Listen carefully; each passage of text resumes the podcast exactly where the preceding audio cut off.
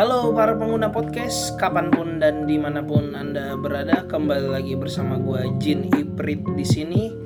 Inilah inti sari. Oke, jadi ini adalah podcast gue yang kedua, di mana podcast gue yang pertama itu membahas tentang corona, gimana keadaan gue dan keadaan corona yang ada di kota Jakarta sekarang.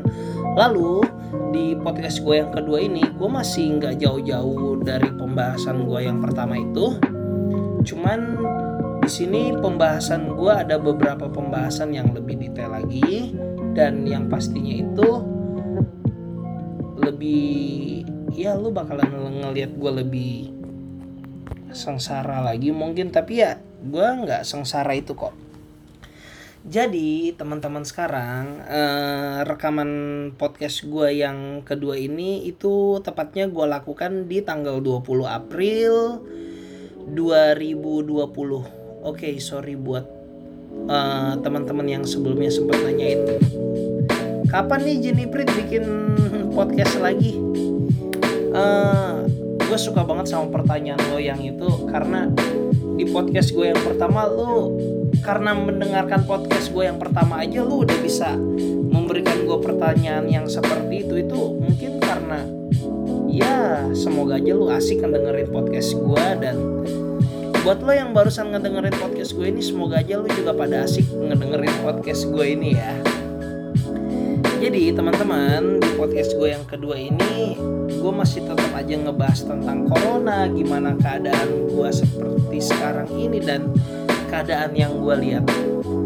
Dan yang jelas dan yang pastinya ini nggak ngelebar dan nggak jauh-jauh dari tentang hayalan gue tentang halusinasi gue dan tentang apa pun itu. Ya inilah intisari kita bakalan ambil intisarinya di setiap akhir podcast yang ada. Cuman gue belum nentuin si intisarinya karena sampai sekarang pun ini juga gue belum ngerangkai secara detail apa yang bakalan mau gue omongin. Jadi yang bakalan gue omongin sekarang ini tuh bakalan abstrak aja ya teman-teman. Jadi keadaan corona sekarang ini uh, seperti yang teman-teman tahu ya mau teman-teman yang ada di dalam kota Jakarta ataupun teman-teman yang ada di luar kota Jakarta kalau kita ngelihat uh, keadaan keberadaan virus corona di tengah-tengah pandemi COVID-19 ini tuh kalau kita ini sebagai orang Indonesia kita lebih ada keras di bidang politiknya. Yoi nggak? Gimana menurut lu semua? Keberadaan sistem politik, keberadaan kebijakan politik, keberadaan orang-orang politik dan yang lain-lainnya itu kayak lebih disorot dibandingkan yang lain-lain berdasarkan following following gue di Instagram, berdasarkan teman-teman gue yang ya kebanyakan omong kosong lah yang nggak sabaran yang nggak tahu mau ngapain saking gabutnya dia sampai ngurusin politik. Men. Politik dan negara lain juga gue rasa juga mungkin sekarang ini kelabakan kok ngurusin corona yang kayak begini. Karena emang ini tuh bukan kemauan kita semua. Ini bukan kemauan gue ini bukan kemauannya Jokowi ini bukan kemauannya Prabowo dan ini juga pasti bukan kemauan lu. Kayak begini kemauan lu itu cuma mau ngejelek-jelekin pemerintah yang sekarang aja. Ya kali. Tapi gue nggak ngebelan pemerintah yang sekarang juga sih. Cuman yang gue dapetin kebanyakan di sosial media itu lulu pada teman-teman gue yang pintar berstatement sekedar di sosial media doang ya lu cuma ngejelek-jelekin keadaan pemerintah yang sekarang ini berdasarkan kebijakan politiknya dan yang lain-lainnya. Emang sih berdasarkan para menteri dari Kementerian Kesehatan dan kementerian yang satunya lagi itu emang ada perbedaan kebijakan berdasarkan sikap protes yang dilakukan oleh beberapa stakeholder yang akan nanti gue bahas di scan selanjutnya ya.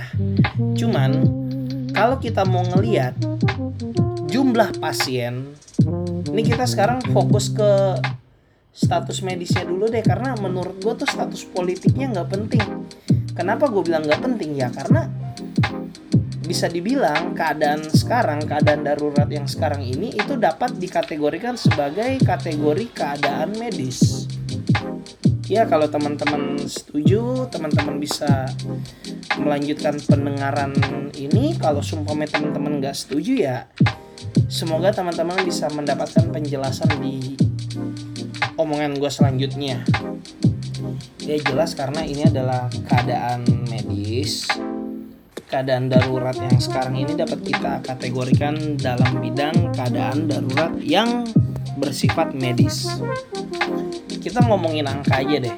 Kita ngomongin angka per tanggal 20 April tahun 2020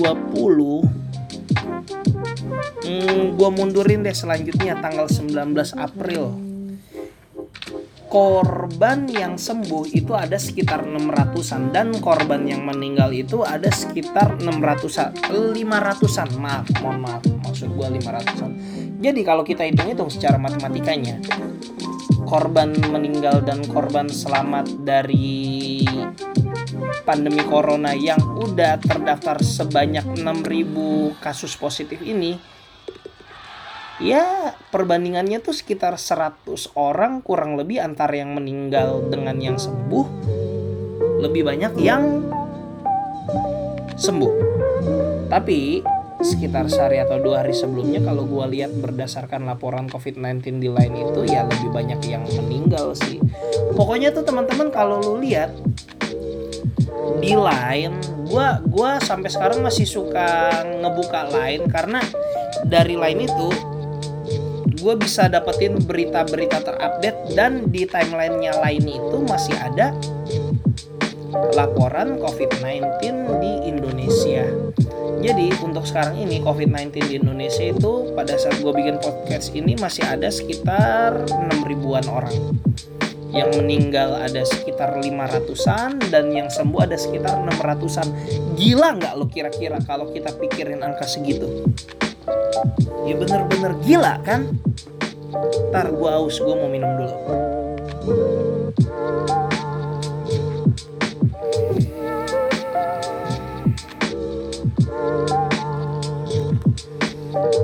Oke, balik lagi. Kalau kita bandingin dari negara-negara lain, gue sih orangnya malas baca ya. Gue kadang kalau ngebaca tuh juga cuma suka ngebaca judul beritanya doang. Tapi berdasarkan berita yang gue dapat tuh Asia Tenggara Indonesia di Asia Tenggara tuh negara yang paling kacau men. Kacau dalam penanganan corona berdasarkan jumlah kasus berdasarkan jumlah yang meninggal dan berdasarkan yang lain-lainnya segala macam fuck up lah menurut gue cuman tetap aja kita kembali ke diri kita masing-masing kita nggak bisa salahin sepenuhnya ke pemerintah. Karena ini bukan maunya pemerintah ini bukan kemauannya kita ini bukan kemauannya negara kita dan ini bukan kemauannya siapa pun. Ini kemauannya si kaum elit yang punya settingan sama dunia berdasarkan hayalan gue buat teman-teman yang masih ngedengerin podcast gue yang pertama kemarin. Oke, okay, kita lanjut. Hmm, jadi uh, by the way buat teman-teman yang baru join di podcast gue ini, gue sekarang ada di kota Jakarta. Gue nggak tahu bagaimana keadaannya di kota lu tentang ojek online atau abang-abang ojol yang ada di kota-kota kalian masing-masing. Anyway, kalau di kota gue, abang-abang ojolnya tuh ngeri coy saking ngerinya mereka sampai melakukan semacam ancaman. Di mana ancamannya itu adalah ancaman-ancaman yang bersifat kekerasan. Mungkin ada sedikit bumbu-bumbu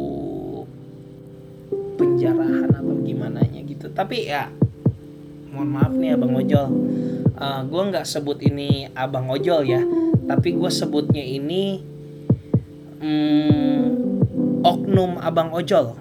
Oknum abang ojol. Karena gue yakin nggak semua abang ojol itu sumbu pendek. Enggak cuman emang dari video yang kemarin gue dapet tuh ya emang ada abang ojol yang rada-rada gitu sih. Cuman intinya di sini gue nggak mau jelek-jelekin abang ojol.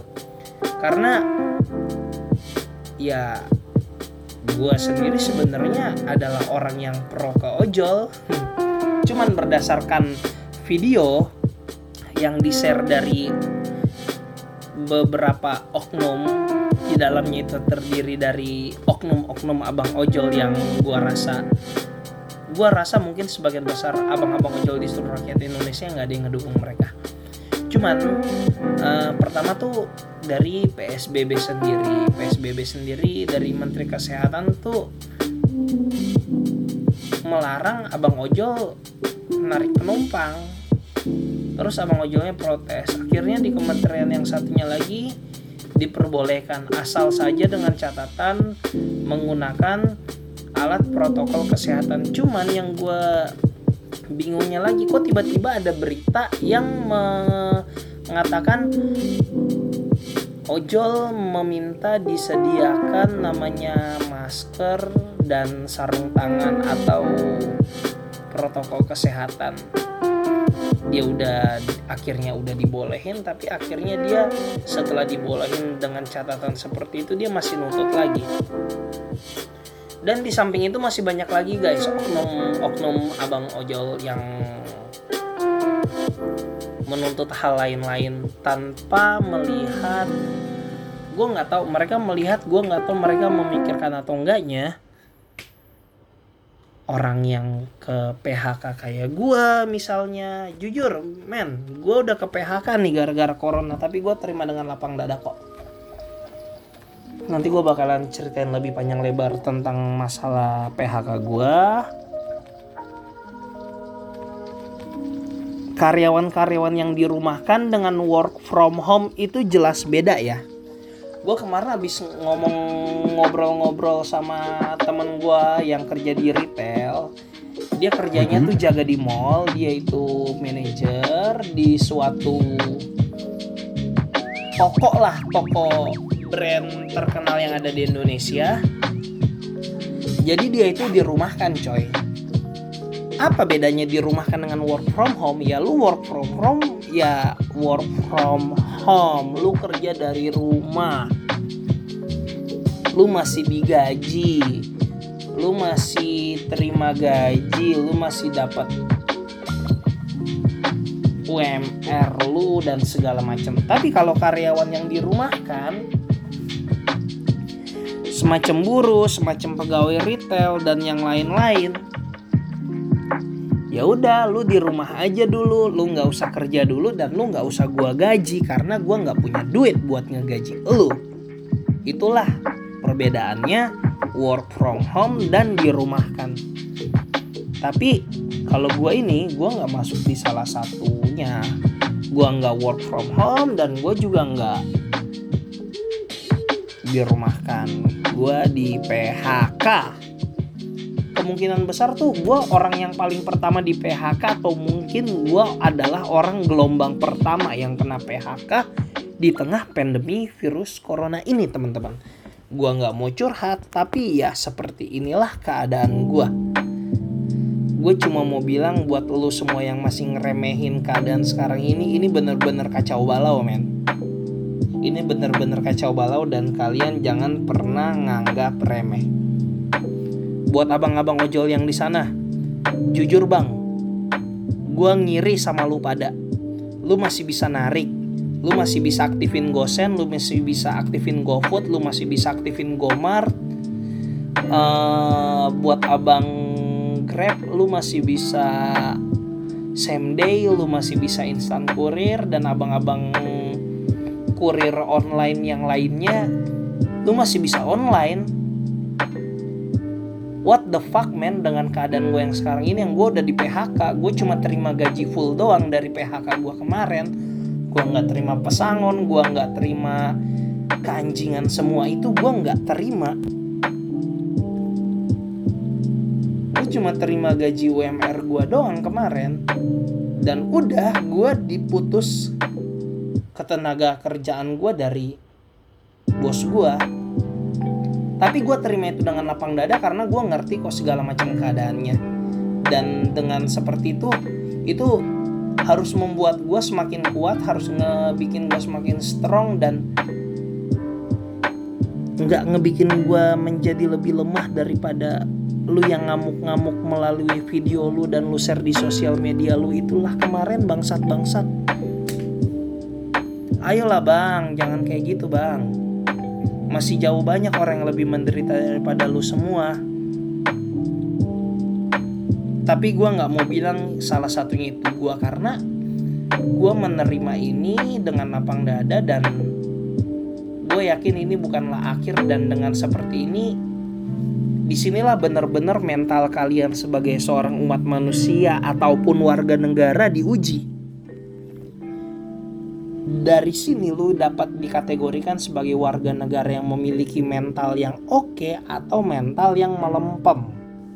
Kayak makanan kesukaan gue no, tempe mendoan.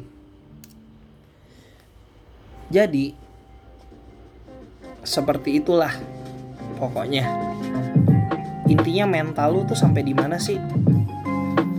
Lu ini adalah orang yang bermental melawan terhadap keadaan. Dengan keadaan seperti ini lu akan ngelawan dan lu nggak akan terima. Dan akhirnya lu menciptakan inovasi sendiri dan akhirnya lu berusaha sendiri sampai pada akhirnya keadaan bener-bener nggak sanggup lagi untuk menjatuhkan lu itu yang pertama. Atau yang kedua, karena keadaan seperti ini akhirnya lu mencaci maki pemerintah, akhirnya lu mau ngebikin video, akhirnya lu mengeluh dan akhirnya lu keanjingan deh. Jangan lemah lah kawan.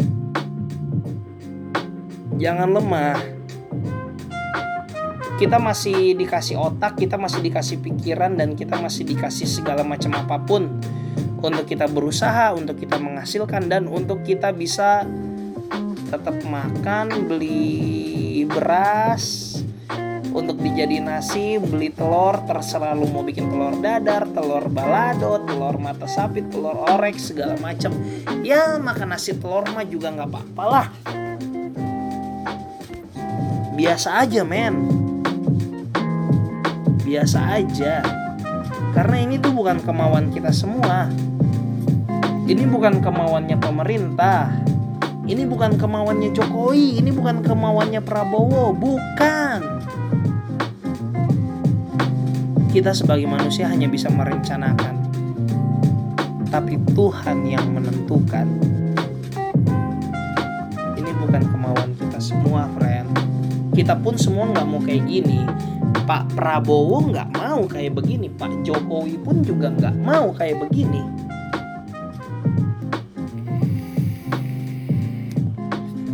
Itu udah masuk menit 18 ya. Pembahasan gue masih panjang dan unek-unek yang mau gue keluarin juga masih ada. Terus teman-teman akhirnya sekarang gue buka usaha buka usaha kecil-kecilan lah yang menjelas gue masih bisa beli token yang jelas gue masih bisa isi bensin yang jelas gue masih bisa bayar pam rumah gue yang jelas gue masih bisa bayar wifi yang ada di rumah gue uh, sebelumnya tuh nyokap gue emang ada basic di jualan buka usaha jualan makanan atau di bidang food and beverage ya jadi kemarin gue minta tolong sama nyokap gue tuh mam mama masak dong. Mama masak masak ini terus nanti aku fotoin. Setelah mama masak ini nanti aku branding di Instagram aku di grup uh, WhatsApp aku ke teman-teman aku dan segala macam. Nanti aku bikin daftar menunya di situ dan aku tawarin ke teman-teman aku. Dan akhirnya banyak yang mesen cuy, banyak yang mesen. Ya udah, selama 2-3 hari dari kemarin nih gue kerjaannya keliling mulu nganterin makanan. Tapi di samping itu gue juga nggak tinggal diem gue tetap ngedaftarin itu ke GoFood dan ke GrabFood kok. Biar dapat menambah menu pilihan teman-teman sekalian yang pengen lapar pengen jajan secara online melalui aplikasi abang-abang ojol. Uh, selama 2-3 hari gue keliling dari kemarin alhamdulillah sih gue udah bisa beli token listrik gue udah bisa belanja lagi buat makan gue dan keluarga gue sendiri dan gue udah bisa um, belanja buat diputerin lagi yang jelas gue bisa belanja gue bisa makan gue bisa isi kebutuhan gue dan gue bisa jual lagi. Itu sih bentuk usaha gue sama nyokap gue dan gue juga abis ke PHK kan. Jadi gue nggak tau mau ngapain lagi daripada gue ngabut. Kerjaan gue main game doang sambil bangun lihat matahari gue makan udah gitu gue tidur lagi ya udah mendingan gue sedikit berusaha lah. Dan gue bersyukur banget gue masih punya teman-teman yang masih mau support gue entah itu dari teman-teman gue yang A teman-teman gue yang B teman-teman gue yang C. Mereka setelah gue iklanin itu mereka banyak yang antusias dengan branding gue itu dan mereka pesen uh, sesuatu yang udah gue masak sama nyokap gue yang udah gue packing bagus-bagus dengan harga yang lumayan yang gue anterin sendiri dan mereka banyak yang suka. Jadi gue bikin kayak begini tuh untuk awal aja dulu. Dan untuk ke depannya gue nggak mungkin lah mau jalan terus nganterin sendirian. Tapi ya tanpa adanya ini gue juga nggak bakalan keluar sih. Gue nggak bakalan keluar jalan-jalan naik motor nganterin makanan tanpa adanya ini. Karena di samping itu juga ini yang gue cari biar gue bisa keluar jalan-jalan naik motor. Lagian apalagi sih alasan gue keluar dari rumah selain ini? Yang nggak ada lagi lah. Cuman itu aja. Tapi inilah yang menjadi nilai usaha gue untuk gue bisa bertahan biar gue bisa beli token listrik biar gue bisa bayar pam biar gue bisa bayar air biar gue bisa bayar wifi biar gue bisa bayar cicilan mobil biar gue bisa beli beras lagi biar gue bisa beli bahan baku lagi biar gue bisa makan juga dan biar gue bisa jual lagi hello man bumi ini bundar bumi ini nggak datar dan lu masih bisa berputar-putar kok di atas itu dan lu nggak bakalan kehabisan akal di perputaran itu. Ayolah lu berusaha aja. Lu jangan ngeluh sama keadaan yang sekarang karena keadaan seperti ini tuh bukan kemauan kita semua. Sekitar satu minggu yang lalu ini sebenarnya di luar text plan omongan gue ya. Cuman gue harus omongin ini. By the way bini gue sekarang lagi hamil 3 bulan. Gue kena PHK keadaan dunia sekarang lagi kayak begini. Gue nggak tahu gimana lagi caranya gue harus berusaha. Tapi di samping itu gue nggak berpikir banyak hal lagi yang gue pikirin tuh cuma satu. Gimana caranya biar gue biar keluarga gue biar anak gue biar janin yang ada di dalam istri gue itu bisa selamat. Hal paling pokok yang paling pertama gue pikirkan ya itu adalah keselamatan cuy. Lu pada jangan kejarin cuan dulu cuan udah nggak ada artinya lagi kalau lu semuanya pada sakit. Ngapain sih lu pikirin cuan? Ya asal dapat buat beli tera, beras sama beli telur minyak goreng. Udah cukup lah. Tapi emang sih keadaannya sulit. Cuman don't never give up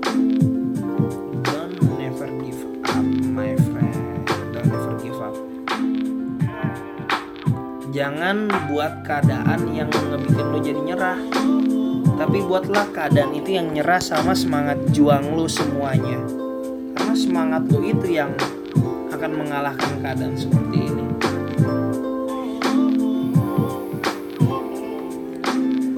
Ntar gue minum dulu haus.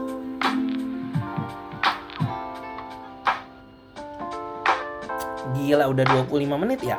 Gue nggak tahu dari tadi gue ngomongin apa aja. Gue pokoknya ngeracas ngeracas ngeluarin unek-unek gue deh. Pokoknya di podcast gue yang kedua nih tuh semuanya unek-unek gue nih.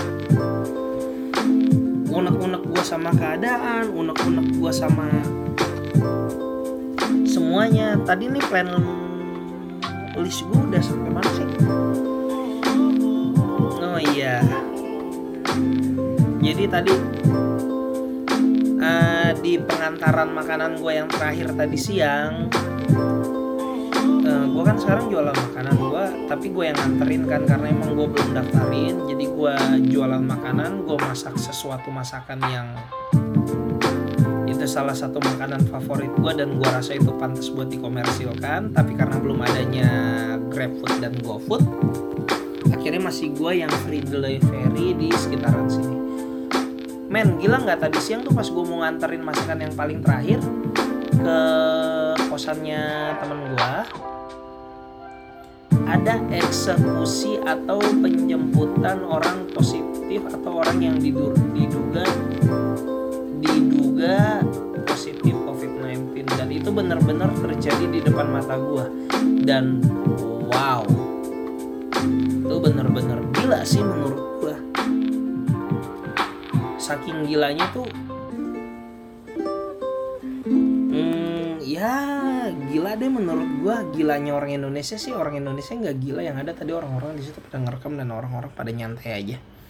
Tapi itu pertama kalinya gua ngeliat ada kejadian COVID-19 benar-benar di depan mata kepala gua sendiri. Dan gua benar-benar dapat menyimpulkan bahwa ini tuh nggak main-main bro ini tuh beneran bro dan ini tuh serius bro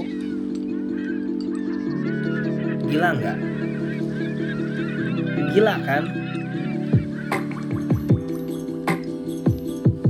dan selain itu kegilaan yang gue dapat Sejak awal PSBB, kebetulan gue tinggal di wilayah DKI Jakarta yang diberlakukan PSBB paling awal. Makin lama tuh makin ke sini tuh jalanan makin rame. Orang tuh makin lama makin pada jenuh di rumah. Ya iyalah. Kalau kita mau kembali lagi ke urusan politik yang disalahin itu siapa? Pemerintah karena pemerintah tidak dapat menyanggupi nggak dapat menyanggupi tuntutan mereka lah yang jelek-jelekin pemerintah gue juga nggak tahu gue nggak ngurusin politik jujur sumpah dari segala macam entah itu perpres entah permen peraturan menteri entah itu peraturan gubernur entah itu putusan wali kota dan yang lain-lain. Jujur gue nggak ada baca. Jujur gue nggak ada tahu. Yang gue tahu gue tetap di dalam rumah dan gue keluar secukup seperlunya aja dan gue nggak peduli lagi masalah apa pun itu entah lu pada masalahin ataupun enggak yang gue pentingin itu sekarang cuma keselamatan aja. Cuy kenapa gue bilang seperti itu? Pertama gue ini ada di Jakarta. Jakarta tuh zona merah. Berdasarkan hasil kalkulasi laporan kasus COVID-19. Cuman sebelumnya gue udah teleponan sama teman-teman gue yang ada di daerah, mulai dari daerah Sabang sampai Merauke. Gue udah teleponin satu-satu ya. Wajar aja sih sekarang kita nelpon-nelponin orang dan kita hubung-hubungin orang cuma sekedar say hi nanya kabar, lu apa kabar, lu sehat nggak, lu gimana, eh lu sehat terus ya segala macam nggak saling ngedoain. Ya di tengah kita seperti ini nggak ada salahnya sih kita nelpon nelponin orang ya daripada lu gabut. Dan gue yakin teman-teman yang lain pun juga pasti pada ngelakukan hal ini satu hal yang bisa gue cabut kesimpulan dari omongan gue obrolan gue sama teman-teman yang di luar daerah kenapa Jakarta menurut gue paling banyak ya karena mungkin menurut gue Jakarta itu didukung oleh teknologi uji coba sampel COVID-19 yang paling canggih dibandingkan yang ada di daerah-daerah lain. Makanya di sini tuh cepat terdeteksi.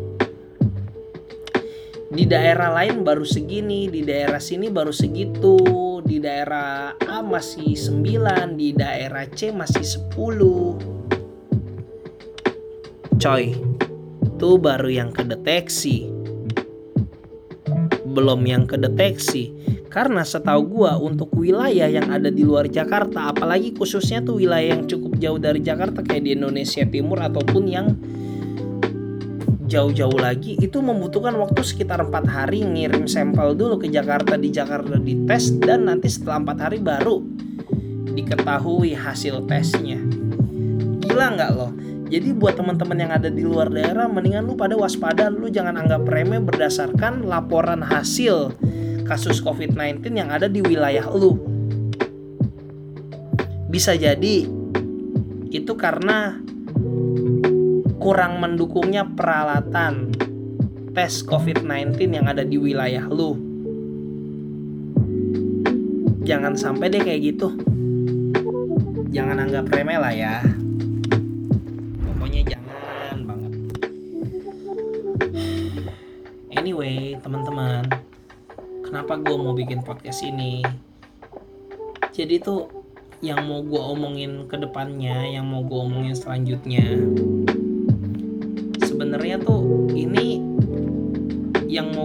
selanjutnya adalah alasan kenapa sih gue tiba-tiba mau ngebikin podcast.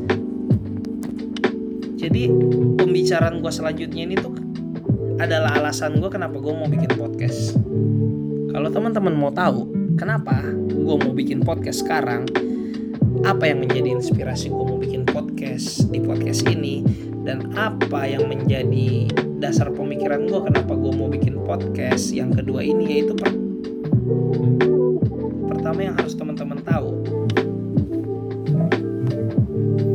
zoom. Zoom zoom zoom zoom zoom. Itu yang teman-teman harus tahu. Zoom adalah alasan kenapa gue bikin podcast ini. Sebenarnya tuh Zoom ini adalah inti dari podcast gue ini. Tapi ya dari 30 menit sebelumnya itu sudah terlampau banyak unek-unek yang gue keluarin gue bersyukur banget sih ternyata udah banyak bahan juga ya yang gue sharing di podcast gue kedua ini. Teman-teman gue pada ketakutan sama zoom gue nggak tahu kenapa.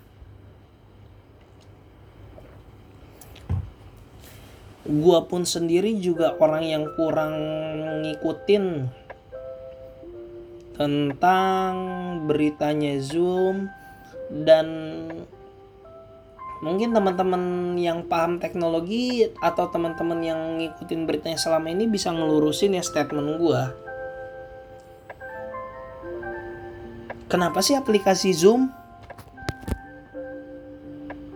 itu banyak di beritain di media-media entah itu digital ataupun televisi.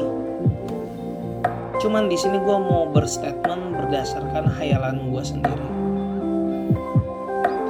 Ya sesuai dengan tujuan dan judul podcast ini, di mana gue ini gue berhayal dan semoga aja hayalan teman-teman ini bisa sama kayak hayalan gue atau seenggaknya teman-teman dapat menerima hayalan gue ini kenapa sih zoom itu banyak diperbincangkan akhir-akhir ini. Jadi tuh teman-teman kalau menurut gue ya berdasarkan berita yang sebelumnya gue baca zoom itu meningkat penggunanya sekitar 1000% lebih. Gila nggak loh 1000% lebih cuy. Meningkat penggunanya di samping itu gue dapat berita lain. Sri Mulyani Ibu Menteri Keuangan kita bisa dikatakan dia ya kayak bendaranya negara gitulah ya. Sorry kalau ada kesalahannya. Cuman yang gue dapat dari berita itu meningkatnya pengguna Zoom. Terus dia mau tarik pajaknya katanya. Oke jadi dari berita-berita Zoom yang ada kalian lihat di TV ataupun di sosial media gua rasa sih itu nggak jauh nggak jauh-jauh dari gimana gimana itu apa namanya gimana pengendalian negara terhadap media ya. Cuman yang gue pikir karena negara mau menarik banyak pajak dari Zoom mungkin karena banyaknya juga pemasukan mereka gue rasa itu wajar-wajar aja. Itu mungkin menjadi salah satu faktor yang ada atau menjadi salah satu unsur yang ada. Kenapa Zoom banyak berita jeleknya akhir-akhir ini yang lu dapetin. Coba deh, lu pikir di luar alamat email sama nomor handphone apa sih yang sosial media sosial media lainnya lakukan terhadap lu? Contoh seperti WhatsApp. WhatsApp kan dia akses email lu WhatsApp kan juga akses nomor handphone elu. Terus bedanya sama Zoom apa? Ada juga Facebook, Line, Instagram dan yang lain-lain. Mereka juga akses nomor handphone dan alamat email lu, bahkan sampai galeri lu. Terus perbedaannya sama Zoom tuh apa? Apa bedanya sama Zoom? gue rasa yang dilakukan sama Zoom itu adalah hal yang wajar dan hal yang sudah biasa dilakukan oleh sosial media sosial media lainnya. Tapi kenapa negara melakukan hal itu terhadap Zoom melalui kekuatannya di pengendalian media? Kalau menurut gue sih jadi itu aplikasi Zoom ya masuk ke negara kita itu kan ada namanya investasi asing. Gue nggak tahu Zoom ini asalnya dari mana, cuman yang jelas Zoom ini dari perusahaan asing, yang jelas bukan dari Indonesia lah. Ya gimana Facebook, Twitter, Instagram, Line, WhatsApp masuk ke negara kita? Gue rasa itu adalah investasi asing dong kalau kita mau kategorikan. Ya sama seperti Zoom, mereka ini semuanya adalah investasi asing investor asing, perusahaan asing yang masuk ke Indonesia.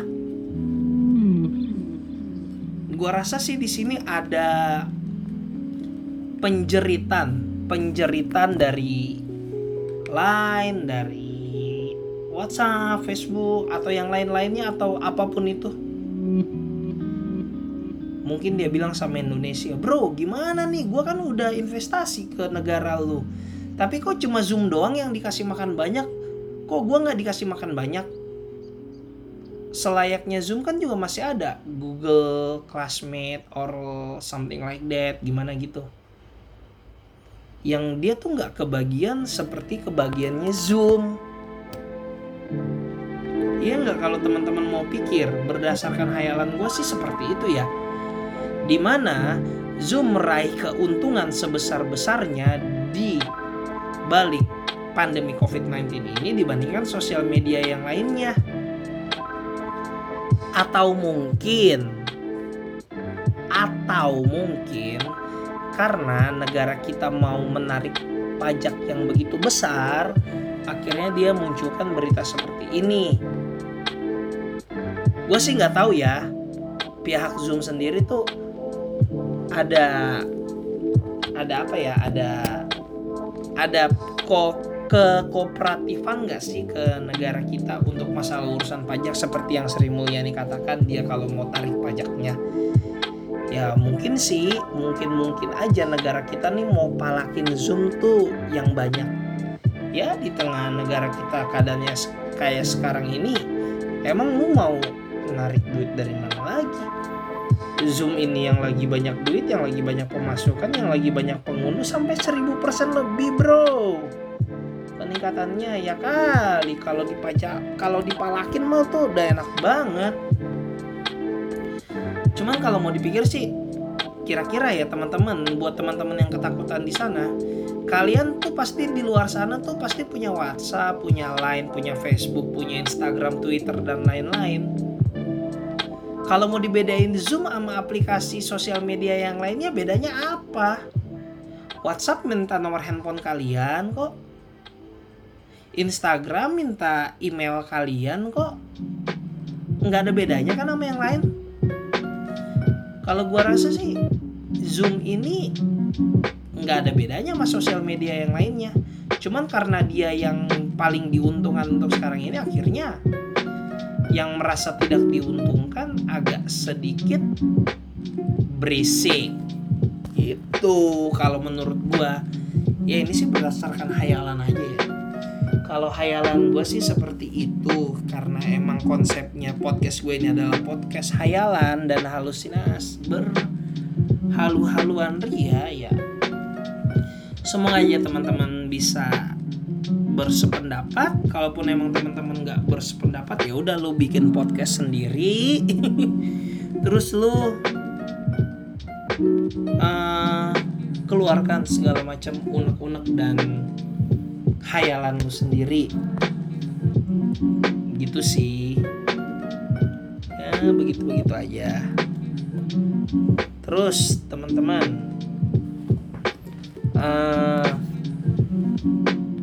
buat teman-teman yang sekarang lagi susah cari kerja gue barusan habis di DM sama sepupu gue dari kota seberang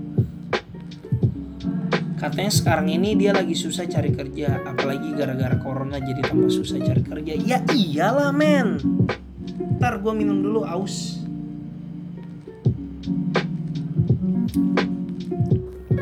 Lu mau cari kerja di tengah-tengah corona kayak begini? Ya jelas susah. Emang selama ini lu ngapain aja? Hah ngapain aja lu selama ini? Cari kerja. Cuh semenjak gue di PHK kemarin ya gue langsung disadarin. Ngapain sih gue cari kerja? Gue capek-capek kerja udah gitu di gue diupah sama orang. Kenapa gue nggak nyantai aja dan gue memperkerjakan orang dan setelah itu gue yang ngupahin orang emang sih nggak semudah ucapan gue barusan itu cuman sesusah-susahnya kita cari kerja gue nggak habis pikir loh. Menurut para pengguna Spotify kapan pun dan di mana pun anda berada kira-kira tuh lebih gampangan buka usaha apa cari kerja sendiri sih? Ya iyalah. Jelas. Buka usaha sendiri itu jauh lebih gampang dibandingin kita cari kerja. Cuman satu yang perlu kita tahu buat kita ngejalanin usaha tuh emang nggak gampang. Jadi buka usaha tuh yang susah ngejalaninnya. Cuman kalau mau dipikir apalagi yang bisa kita lakukan di tengah pandemi seperti ini lu mau cari kerja ya nggak bisa. Mendingan ya lu buka usaha atau seminimal minimalisirnya lu berusaha. Berusaha seperti mungkin jualan masker, jualan hand sanitizer, jualan vitamin, jualan obat, jualan makanan mungkin contohnya kayak gue seperti gue ini gue rasa jualan makanan ini di Jakarta paling enak ya. Kenapa? Karena banyak anak rantau atau banyak perantau yang nggak bisa pulang ke kampung halamannya dan bakalan menghadapi bulan Ramadan di tanah rantau. Ya gue rasa bakalan banyak nih anak-anak kosan yang kesusahan kesusahan nyari makanan sahur. Jadi kayak gitu. Kayak gitu aja sih. Uh, yang bisa gue sharing ke teman-teman. Intisari yang bisa kita cabut dari sini tuh teman-teman nggak usah takut nggak bisa lebaran. Teman-teman nggak usah takut nggak bisa mudik. Teman-teman nggak usah takut nggak bisa makan. Teman-teman nggak usah takut nggak bisa cari kerja.